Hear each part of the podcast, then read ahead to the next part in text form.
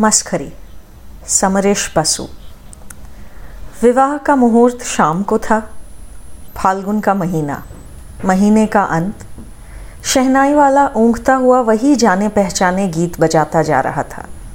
शहनाई की रंगीन धुन। इसी बीच हवा में चैत्र की उदास धुन फैल चुकी थी। जैसे रिक्त गृहत्यागी सन्यासी को घर के किसी कोने से सुखसैया पुकार रही हो। शादी उपनगर के एक पल्ली जैसे इलाके में थी। शादी के घर की रोशनी और लोगों की भीड़ के बीच उदास हवा मन ही मन गाती बह रही थी। आंसुओं के बीच मुस्काती वो धुन मरमराती थी बकुल के झोंकों में, चंपा के झाड़ों में। सब बहुत खुश थे। रस्में शाम को ही पूरी हो गई थी। खाना पीना भी रात के नौ बजे तक लगभग समाप्त हो चुका था। दूल्हा कलकत्ते का है। बाराती भी कलकत्ता वाले हैं। बीस मील दूर इस मुफस्सल के साथ व्यवधान बहुत ज़्यादा था। सब खुशी खुशी वापसी की ट्रेन पकड़ चले। दूल्हे ने खबर भेजी कि केवल उसका दोस्त दिनेश, जो कि बारात में आया था, वो आज रुक जाए। दूल्हे को वासर घर में ले आया गया था। दूल्हा रूपवान युवक था और उसका नाम था शिवेन। बड़ा ही सहज और आत्मविश्वासी था। अपनी निसंकोच बातों और हँसी से उसने अकेले ही समा बाँध दिया था। उसकी हाजिर जवाबी और लच्छेदार बातों के सभी कायल थे। कलकत्ते में प्लाईवुड के कारोबार में उसने खूब पैसे बनाए हैं। वो बाकायदा पैसे वाला दामाद था। इसलिए उसकी चाल में एक मात दे देने वाला आत्मविश्वास था। दुल्हन बगल में बैठी थी, गठबंधन में बंधी हुई। लड़की भी कुछ चुनिंदा किस्म की थी, यानी सुंदर थी। हाथ पाँवों के विस्तार में, नैन नक्श के तीखेपन में, सुविन्यस्त विशाल जूड़े में वो सुंदर थी। उस पर भार था तो केवल अलंकार, श्रृंगार प्रसाधन और सिल्क साड़ी का। नाम था रानी। कानखी की झलकियों और हँसी दबाते होठों से पता चलता था कि वो काफ़ी खुश थी। लड़कियाँ वासर जागने को महफिल सजाए बैठी थीं। लड़कियों के निरंकुश राज्य में अकेला शिवेन निसंकोच रूप से घुल मिल गया। सालियाँ कई श्रेणियों की थीं। रानी की सहोदरा से लेकर फुफेरी, मौसेरी और भी कई रिश्तों से जुड़ी बहनें। इसके अलावा था सहेलियों का झुंड। और सभी वासर घर के उपयुक्त थीं, अर्थात नीम पुख्ता। उम्र में कमोबेश ढुलक चुकने वालों में थीं विवाहित सालियाँ और सलहज। उम्र ढलान पर होते हुए भी इनके हाव भाव इशारों या बातों पर उसका असर नहीं दिखता था। इनमें विशेष रूप से थी वाणी, रानी की विवाहित दीदी। वो शिवेन के बगल में बैठी थी। सिर्फ़ महफिल जमाना ही नहीं वर वधु के सामाजिक आचार प्रणाली का परिचालन भी उसके हाथ में था। इनको नमस्ते करो, चांदी का सरौता पकड़े रहना शिवेन काजलदान जूड़े में घुसाए रख रानी, ये सब कहती जा रही थी। इसके अलावा थी रानी की नानी, जो मोतियाबिंद और रतौंधी की मरीज़ थी। पक्के रस के समारोह में वो रह रहकर आदिम कच्चे रस की फुहारें छोड़ती जा रही थी। बाकी बुज़ुर्गों को इस महफिल में आने की इजाज़त न थी। महफिल का रंग शुरू से ही जम गया था। शुरुआत में ही वाणी एक घूंघट ओढ़ी बुढ़िया को ले आई। बोली, भाई शिवेन, ये तुम्हारी एक और नानी सास हैं, इन्हें प्रणाम करो। शिवेन ने क्षण भर में नानी सास को ऊपर से नीचे तक देखकर कहा, माफ़ कीजिएगा दीदी, चेहरा देखे बगैर मैं प्रणाम नहीं कर सकता। क्यों? शिवेन ने आँखें मटकाते हुए कहा, ये हैं तो काफ़ी उम्रदार, पर इनके पाँव तो बच्चों जैसे हैं, जैसे कि अलता लगी हुई हो। इतना कहते ही हँसी की फुलझड़ी छूट पड़ी। नानी सास ने उछलकर घूंघट उतार दिया। पता चला कि वो रानी की एक चौदह साल की बहन है। भाई वाह, क्या नज़र है जमाई बाबू की? असली नानी सास बोली, अरे बेवकूफ़ दामाद, ऐसे ही पाँव को तो झट से छू लेना चाहिए। अरे अरे, क्या बेहयाई है? बेहयाई थी या नहीं क्या पता? पर पूरी महफिल में आँखों के इशारे और हँसी के ठहाके एक दूसरे पर ढुलक कर गिरने लगे। मज़ाक और मस्खरी में वही एक विचित्र संकेत ताक झाँक करता था। इसी बीच ज़रा गौर करने पर नज़र आता था कि किसी किसी की आँखों में दबा हुआ विद्वेष है या विषाद। वे बहुत ही नगण्य थे। असल में उनकी रात यौवन के जलसे में आँखों में ही बीत रही थी। किसी ने कहा, ए रानी, ज़रा आँखें उठाकर तो देख। शिवेन ने होठ दबाए कहा, किसकी तरफ़? फिर से हँसी। कितना मुंहफट है। अर्थात दामाद बिल्कुल एक्सपर्ट है। फिर गाने की बारी आई। जमाई बाबू को गाना पड़ेगा। उसने सिर हिलाकर साफ़ इनकार कर दिया। दरअसल उसका हाथ इलेक्ट्रिक गिटार पर ज़्यादा मंझा हुआ था। वाणी ने कहा, तुम हार गए भाई शिवेन तो अब मेरी बहनों का गाना सुनो। ये कहकर वो एक एक करके बुलाने लगी और वे एक एक करके बैठती गई हारमोनियम के सामने। जब सभी गाते गाते थक चुकी, तब सौ सुनार की और एक लुहार की वाले अंदाज में शिवेन ने हारमोनियम पकड़ा। उसका गाना सुनकर समझ में आ गया कि वो बिल्कुल अनाड़ी तो नहीं था। गज़ल उसने सुर में गाया। सभी एक स्वर में बोल उठी, उफ, कितना झूठा आदमी है। अर्थात जमाई बाबू को गाना आने के बावजूद उसने झूठ बोला था। गायिकाएँ मायूस तो नहीं हुई, पर हार का पलड़ा उन्हीं की तरफ़ भारी रहा। तिरछी मुस्कान के साथ अब एक्सपर्ट शिवेन ने कहा, मेरा तो बहुत टेस्ट हो चुका। अब आप लोगों का भी होना चाहिए। कहते हुए उसने अपनी जेब में से एक बहुत बड़ा चमड़े का पर्स निकाला। दस रुपए का एक नया नोट सामने रखा। दूसरी जेब में से गोल्ड फ्लेक का टिन निकाला और एक सिगरेट लेकर कहा अपने हाथों से सिगरेट सुलगाकर जो तीन कश लेकर दिखाएगा, ये दस रुपए उसके। तो कौन करेगा? एकाएक नारी वाहिनी में हँसी की एक उन्मत्त लहर उठी। चालाकी तो देखो। वाणी ने मुँह बनाकर कहा, आपको लगता है कि हमसे ना हो पाएगा? वैसे अगर सिगरेट ही पीनी है तो दस रुपए क्यों? उसको डबल किया जाए। वही सही। कहकर शिवेन ने एक और नोट रख दिया। सकुचाई वाणी अब खिलखिलाकर हंस उठी। हँसी हँसी में भी अगर किसी अच्छे घर की लड़की ने एक बार सिगरेट पी ली तो वो भ्रष्ट हो जाती है। वाणी यही जानती है। वैसे भी होठों में सिगरेट का मतलब मुँह में धुआँ, छी छी। बोली, अरे थू थू, ये तो मुझसे सौ रुपए में भी ना होगा भाई। कईयों ने हँसते हुए कहा कि मैं कर लूँगी, मैं कर लूँगी, पर किसी से ना हो पाया। रवैया यूँ था कि उनमें से कुछ शायद कर लेती, अगर शर्त अकेले में दो लोगों के बीच लगाई गई होती। लेकिन इतनी सारी औरतों के बीच, छी, लोग क्या कहेंगे? बस कुछ के हास्य दीप्त नेत्रों की छाया में दस रुपए के दो नोट जागे रहे। और नोट पर छपे शेर के हिंसक दांत। वे और भी कड़वी हँसी से उन्हें चिढ़ाने लगे। विजय के उल्लास में जैसे यही हँसी तीखे मज़ाक के रूप में शिवेन के होठों पर जलने लगी। उधर शहनाई वाला पागलों की तरह नैनों के बाण से बींध लिए प्राण बजा रहा था। दक्षिण की खिड़की पर बहते बकुल के हलकोरों के साथ गहरी साँसें बह चली थीं।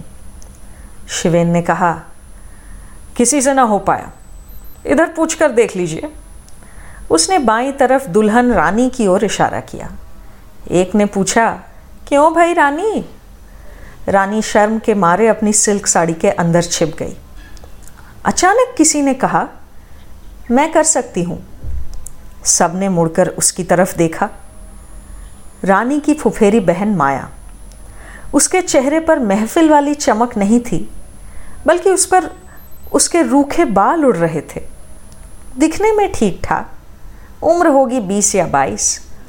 आई है कलकत्ते से। पढ़ी लिखी लड़की है। अकेली आई है। सबने देखा कि माया होंठ दबाए मुस्कुरा रही थी। जैसे बाकियों की ही तरह छलावे की हँसी हो। सबने उसे हँसी में उड़ा दिया। शिवेन ने कहा, सच? माया बोली तो क्या मैं झूठ बोल रही हूँ? आपको लगता है कि हम सब हार जाएँगी। दीजिए सिगरेट और माचिस। सभी खिलखिलाकर हंस उठे। सबसे ऊँची आवाज़ वाणी की थी, पर सबकी हँसी भी कुछ लगाम लगी सी थी।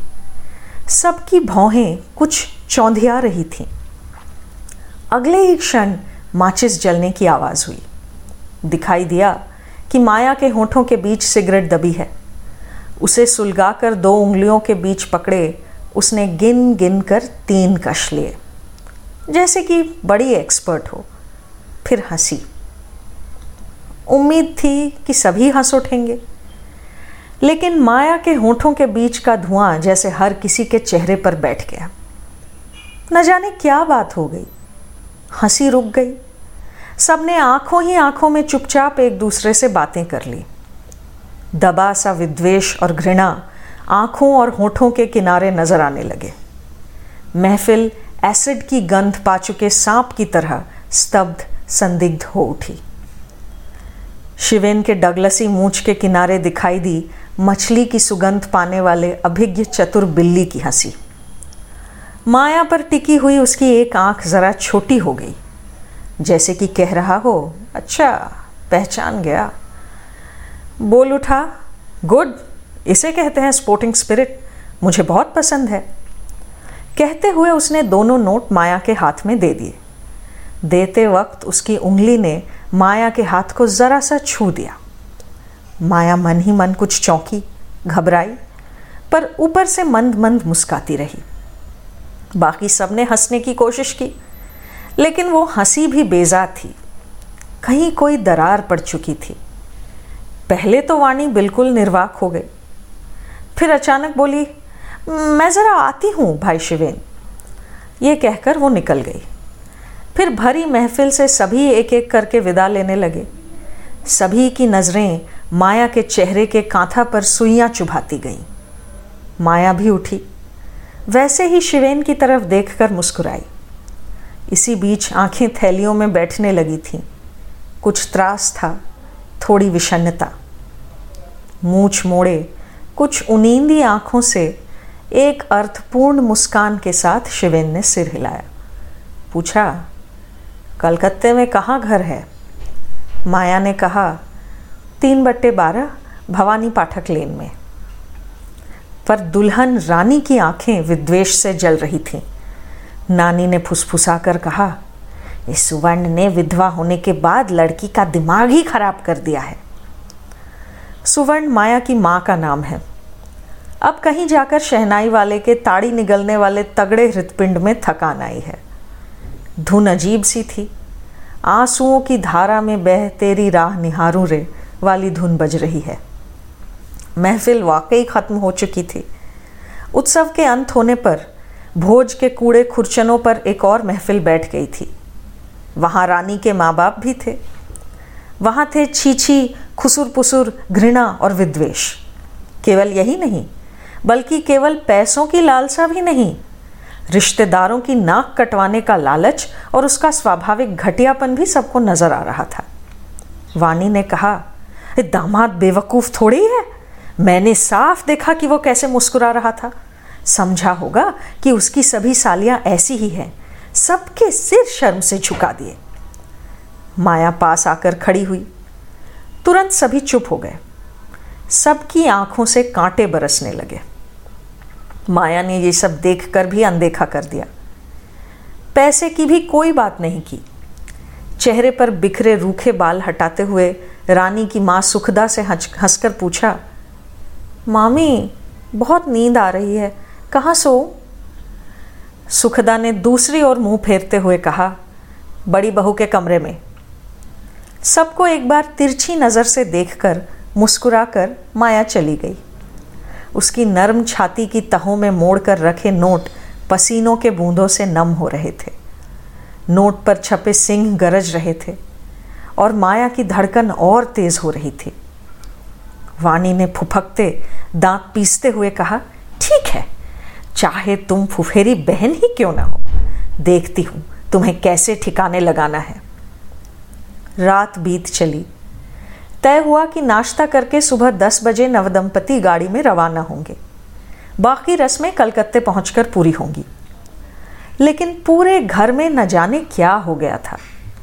रानी की भाभियाँ और बहनें, बाकी सभी रिश्तेदार फुसफुसाते ही रहते। हवा भी वैसी ही सनसनाकर चल रही थी, जैसे कड़वे धीमे स्वर में छी छी कर रही हो। माया बड़ी बहू के कमरे में चाय पी रही थी। रानी की छोटी बहन आई और मुँह बनाकर बोली, माया दी, माँ तुम्हें खाने वाले कमरे में बुला रही है। पल भर के लिए माया की आँखों पर कोई छाया खेल गई। फिर वो होंठ दबाए हँसी। बिखरा हुआ बासी जूड़ा ज़रा संवारने की कोशिश की। पल्लू सहेज लिया, सीने को हाथ से दबाया। पहुंचकर उसने देखा कि मामला छोटा मोटा नहीं, जैसे सभा बैठी हुई हो। सुखदा थी उनके पति प्रकाश रंजन भी बैठे थे। जो भी हो, भांजी तो उन्हीं की ठहरी। घर की बहु बेटियाँ थीं, और भी दो चार रिश्तेदार थे। सबसे बढ़कर थी वाणी खुद। यहाँ तक कि रानी भी कंधे पर गठबंधन लिए बैठी थी। शिवेन दूसरे कमरे में गया था, अपने दोस्त दिनेश के पास। सबके चेहरे गंभीर थे। नानी ने फुसफुसाकर कहा, एक तो कलकत्ते में रहना ऊपर से गरीबी। ये लड़की एकदम बर्बाद हो चुकी है। सुखदा ने माया से कहा, क्या बहन जी ने तुझे ये सब भी सिखाया है? माया जैसे कुछ समझी नहीं। बड़ी बड़ी आँखें उठाकर बोली, क्या? वानी झट से जल उठी, ज़्यादा बनो मत, ये सिगरेट बीड़ी पीना कब से चल रहा है? माया का जर्द चेहरा कुछ काला पड़ गया। बोली मैं तो नहीं पीती। वानी और जल उठी। कड़वे स्वर में बोली तो क्या सिर्फ़ पैसे मिलने पर पीती है? कमरे भर की आँखों ने जैसे उससे यही निशब्द प्रश्न किया। माया ने बड़े ही आश्चर्य के स्वर में कहा भला सिगरेट पीने के लिए भी कोई पैसे देता है क्या? कोई बोल उठा, कितनी शैतान है? माया ने फिर कहा वो तो जमाई बाबू के साथ शर्त लगी थी इसलिए। सभा की प्रतिनिधि नेत्री वाणी चिंगारी की तरह फुफक उठी। सब जानते हैं, कौन लोग शर्त लगाकर सिगरेट फूकते हैं वो भी जानते हैं। लेकिन इस घर में वो सब नहीं चलेगा। जा, शिवेन को पैसे लौटा करा। माया को लगा जैसे उसके सीने में वे शेर उसे नोचने लगे हों। बोली, पैसे तो मुझे जमाई बाबू ने दिए हैं। वाणी और ज़ोर से हिल उठी। अब इतना भी जमाई बाबू का लाड़ जताने की ज़रूरत नहीं। पैसे लौटाने पड़ेंगे। निर्वाक रहकर क्रुद्ध आँखों से कमरे भरने वाणी के साथ हामी भरी। यहाँ तक कि रानी ने भी मन ही मन कहा, शैतान कहीं की? माया ने शांत, सुस्त, परंतु स्पष्ट आवाज़ में कहा, क्यों पैसे लौटाऊं दी? क्रोध और घृणा से पूरा कमरा निस्तब्ध था। वाणी जैसे उसे मारने आई। वो सब नहीं जानती। वो सब करके पैसे लेने के ढेरों जगह हैं। यहाँ नहीं चलेगा। माया ने और भी स्पष्ट स्वर में कहा, लौटाना हो तो तुम लोग लौटा आओ। मैं खुद नहीं जाऊँगी। ये कहकर वो पल भर के लिए खड़ी रही। पूरा कमरा असहनीय क्रोध और घृणा से निस्तब्ध था। इससे भी ज़्यादा हैरानी की बात यह थी कि माया ने किसी भी हाल में पैसे नहीं निकाले। बिखरा हुआ जूड़ा दिखाते हुए बाहर चली गई। सुखदा ने कड़े स्वर में पति से कहा, क्या भांजी है तुम्हारी? जरा अपनी बहन को भी लिख दो। वही तय हुआ। इससे कम से कम माया घर लौटकर अपनी माँ के सामने पकड़ी जाएगी। फिर भी पूरा कमरा जलता रहा। उधर विदाई की भी जल्दी थी। इसी समय बाहर के कमरे में शिवेन और दिनेश जम गए थे। दिनेश ने आँखें फाड़ते हुए कहा, सच में? शिवेन बोला, सच में। ऐसे फूंक रही थी कि मिनरवा कैफ़े की मिस कैथी को भी चलता कर दे। शिवेन मुखर्जी की आँखों में धूल झोंकना इतना आसान नहीं। मैं तो देखते ही समझ गया था। झट से बीस रुपए मार लिए। पता पूछ लिया है। दिनेश बोला, सच में? गुड बॉय, काम निपटा कर रखा है? और क्या? शिवेन बोला, प्लाईवुड का धंधा करता हूँ। लड़की कितनी भी पतली हो, ब्रेन तो पक्का भारी है भाई। दोनों दोस्त एक दूसरे की आँखों में देख हंसे। फिर जाने की घड़ी आई। तमाम व्यस्तता के बीच माया ने सुखदा और प्रकाश रंजन के पाँव छुए। उसके हाथ में एक छोटी पोटली थी। किसी ने कुछ नहीं पूछा। रुकने को भी न कहा। प्रकाश रंजन उसे एक चिट्ठी थमाते हुए बोले, तेरी माँ को देना मेरी चिट्ठी। न भी दी तो मैं बाद में जान जाऊँगा माया सिर हिलाकर चली गई। केवल इतनी व्यस्तता के बीच भी घर भर के लोगों ने पल भर के लिए विस्मित, असह्य क्रोध से उसका चले जाना देखा। शहनाई वाला एक जानी पहचानी भैरवी धुन बजा रहा था। विदाई के लिए बहुत से लोग स्टेशन आए। उनमें वाणी भी थी। गाड़ी कुछ देर से चल रही थी। शिवेन और दिनेश सिगरेट पीने के लिए ज़रा अलग हटकर भीड़ के साथ मिल गए। अचानक उनकी नज़र माया पर पड़ी। सीने पर दोनों हाथ रखे खड़ी थी। शिवेन ने नाम लेकर ही पुकारा, माया ना? अपना नाम सुनकर माया ने चौंक कर देखा। पल भर की हैरानी के बाद अचानक मुस्कुराकर बोली, जमाई बाबू, आप इस गाड़ी में जा रहे हैं? शिवेन ने एक दफ़ा दिनेश की ओर देखा और कहा हाँ क्या तुम भी इसी गाड़ी में जा रही हो? तुम? ये संबोधन सुनकर माया की हँसी में एक चमक सी आई।